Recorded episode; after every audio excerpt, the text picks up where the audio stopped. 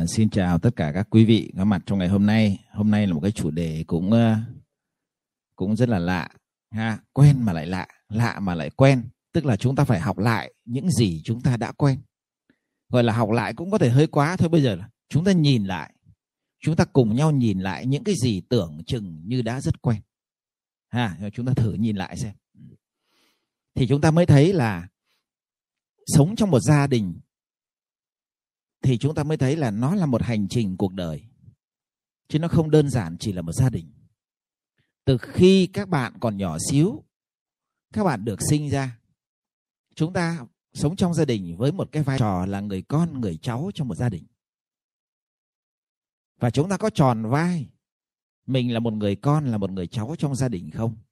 Làm thế nào để là một người con đích thực? Làm thế nào để trở thành những cái đứa trẻ mà thực sự trưởng thành trong tương lai, thì đấy là một vai trò vai trò của người con. Vai trò này mà mình làm không tốt thì về sau nó trở thành người con bất hiếu. Vai trò này chúng ta trở thành một người làm tốt thì chúng ta không những là một người con trưởng thành, mà lại là một người con có hiếu và lại là một người con biết đóng góp cho xã hội. Thì cái này là người con rất tuyệt vời. Ba mẹ nào cũng tự hào vì những người con này. Lớn lên một chút cái vai trò chúng ta trong gia đình không còn là người con nữa, mà vai trò chúng ta chuyển vai thành một người ba mẹ trẻ. Hai mươi mấy, ba mươi mươi chúng ta lấy nhau rồi bắt đầu sinh ra một hai đứa con. Tức là chúng ta là một ba mẹ trẻ. Không phải là một ba mẹ già, đúng không? Ba mẹ trẻ. Và chúng ta bắt đầu loay hoay trong một cái hành trình mới. Hành trình của làm cha mẹ. Chúng ta lại là một con số không trở lại chúng ta làm bố được có một năm thôi, con của các bạn được một tuổi, tức là làm bố làm mẹ được một năm. Tuổi của con chính là tuổi của bố, tuổi của mẹ, đúng không? Con của các bạn được 10 tuổi thì tuổi làm bố của các bạn cũng là 10 năm, chứ các bạn đâu có già hơn cái đứa con mình đâu. Vậy là chúng ta lại có một hành trình mới, có một vai trò mới trong gia đình, là từ cái tình yêu hôn nhân đó, chúng ta làm người chồng, chúng ta làm người vợ, chúng ta làm người ba, làm người mẹ rồi chúng ta sống trong một đại gia đình, những bạn nào mà sống trong một đại gia đình nha, ba thế hệ, thì chúng ta còn một cái vai trò rất đặc biệt, đó là làm dâu và làm rể. Người con gái thì làm dâu, người con trai thì làm rể. Thì làm thế nào để chúng ta tròn vai? Thì nó mới hạnh phúc được. Rồi khi chúng ta yêu nhau, chúng ta lấy nhau, chúng ta có con. Thì chúng ta có tròn vai làm chồng không? Rồi người vợ có tròn vai làm vợ không? Mà tại sao bây giờ cái tỷ lệ ly hôn nó nhiều thế? Càng ngày nó càng đông. Tụi nó yêu nhau ghê lắm, nhưng rồi lấy nhau hai năm tụi nó ly dị còn ghê hơn cả thời gian yêu nhau. Vậy tình yêu này có đích thực không? Hay đây là một tình yêu của sự nhầm lẫn? Của sự cảm xúc thôi, chứ còn trách nhiệm trong đó nó không có. Yêu nhau mà chỉ dùng cảm xúc, thì một ngày đẹp trời, một cảm xúc mới đến, chúng ta sẽ bỏ nhau như vậy ẩn đằng sau cái vai trò của làm vợ, làm chồng thì trách nhiệm ở chỗ nào? Chiều sâu của trách nhiệm. Rồi khi chúng ta sinh con ra, ba mẹ trẻ thì trách nhiệm ở chỗ nào? Hiểu biết ở chỗ nào? Còn không sẽ dạy con sai cách. Rồi chúng ta lớn lên một chút. Nhà năm mươi mấy, sáu mươi tuổi, bảy mươi tuổi. Chúng ta về già. Chúng ta được phong lên một chức mới, gọi là cái chức ông bà cũng là một vị trí trong gia đình thì chúng ta làm gì để chúng ta tròn vai ông bà? Làm gì để chúng ta tròn vai của một người già? Một người già mà vẫn minh mẫn, một người già mà vẫn mang lại những giá trị cho xã hội, một người già mà không quậy con quậy cháu. Rất nhiều người già là quậy nát con cháu.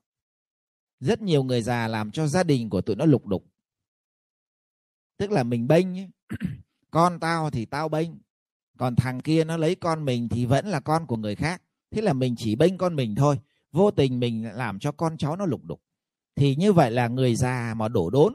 Các bạn có thấy tình trạng là người già đổ đốn nhiều không? Không phải người già nào cũng trưởng thành đâu nhé về già đổ đốn rất nhiều.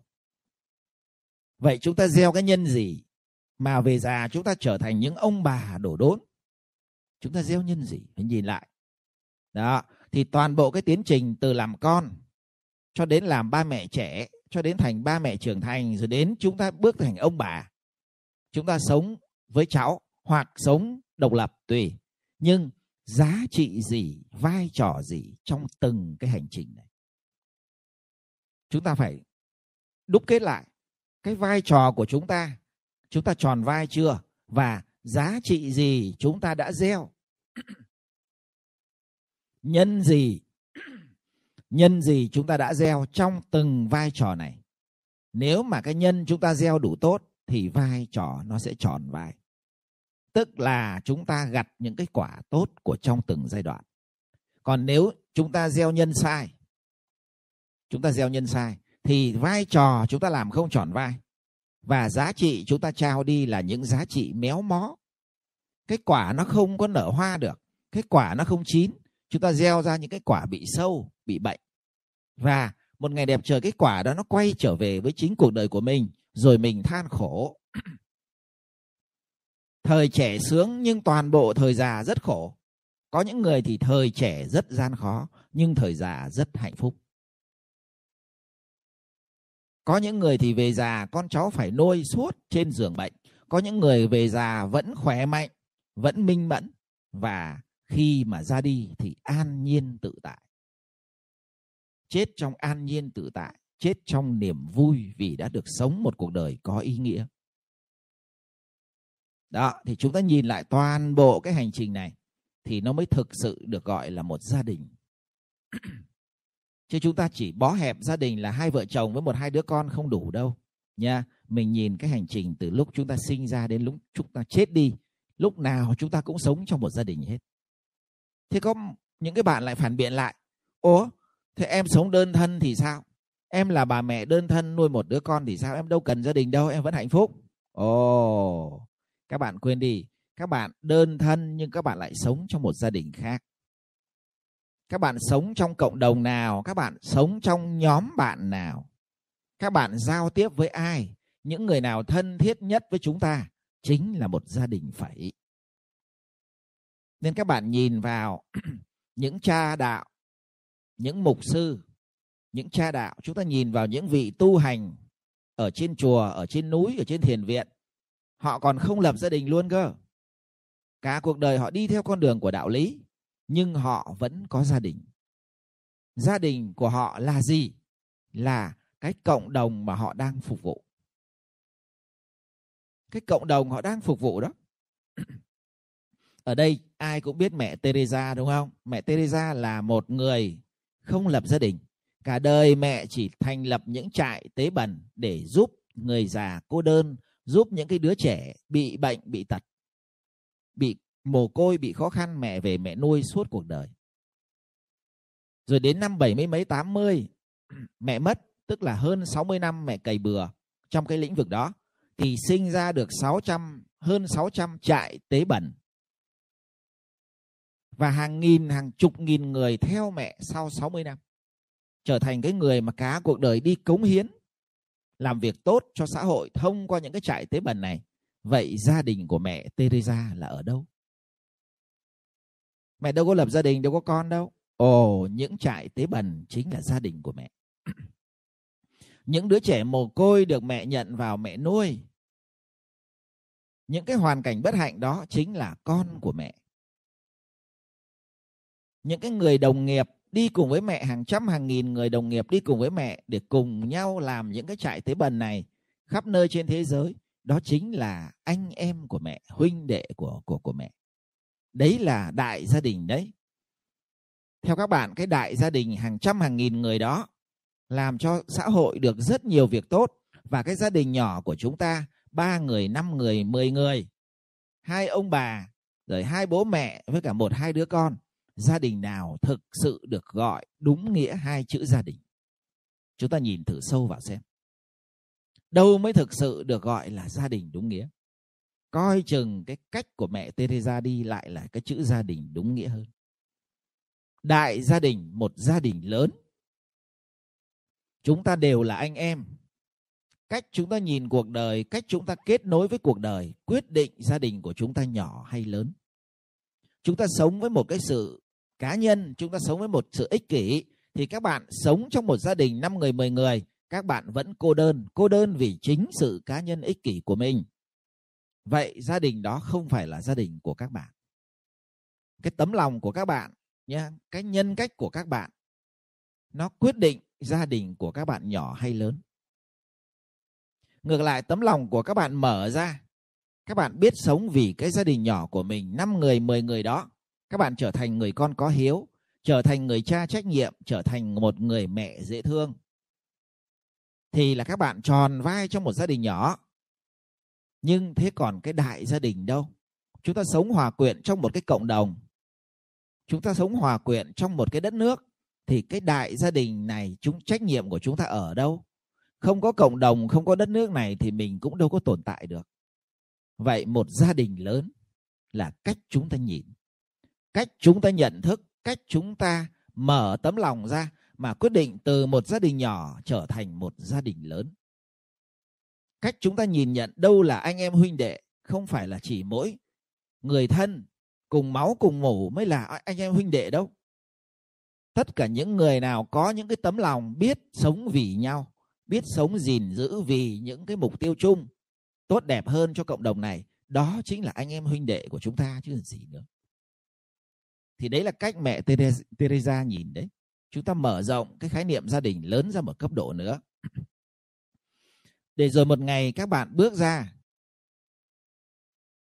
phụng sự sâu sắc hơn, tốt đẹp hơn rất nhiều, thì các bạn lại phát hiện ra một điều nữa.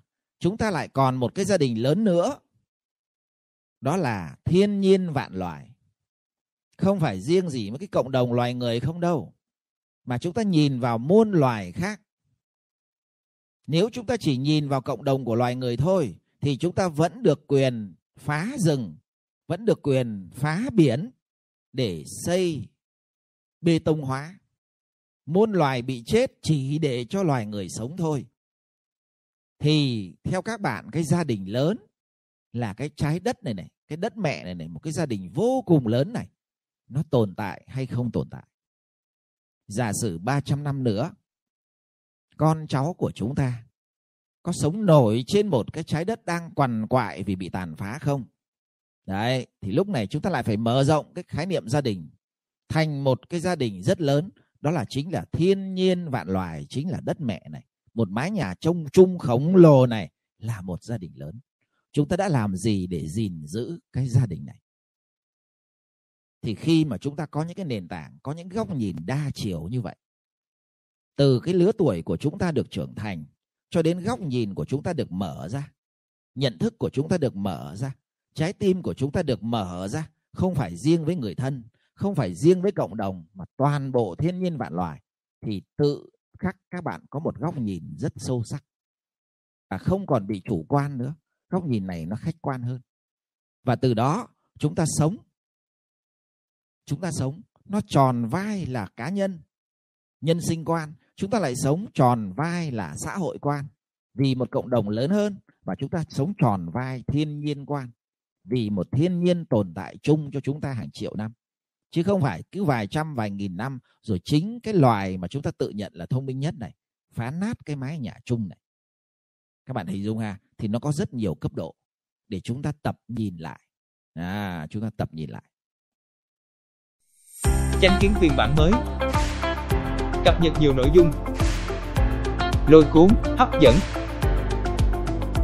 Chuyển hóa bản thân và gia đình. Đánh thức ý nghĩa cuộc đời, phiên bản mới. Truy cập bka.edu.vn ck 3h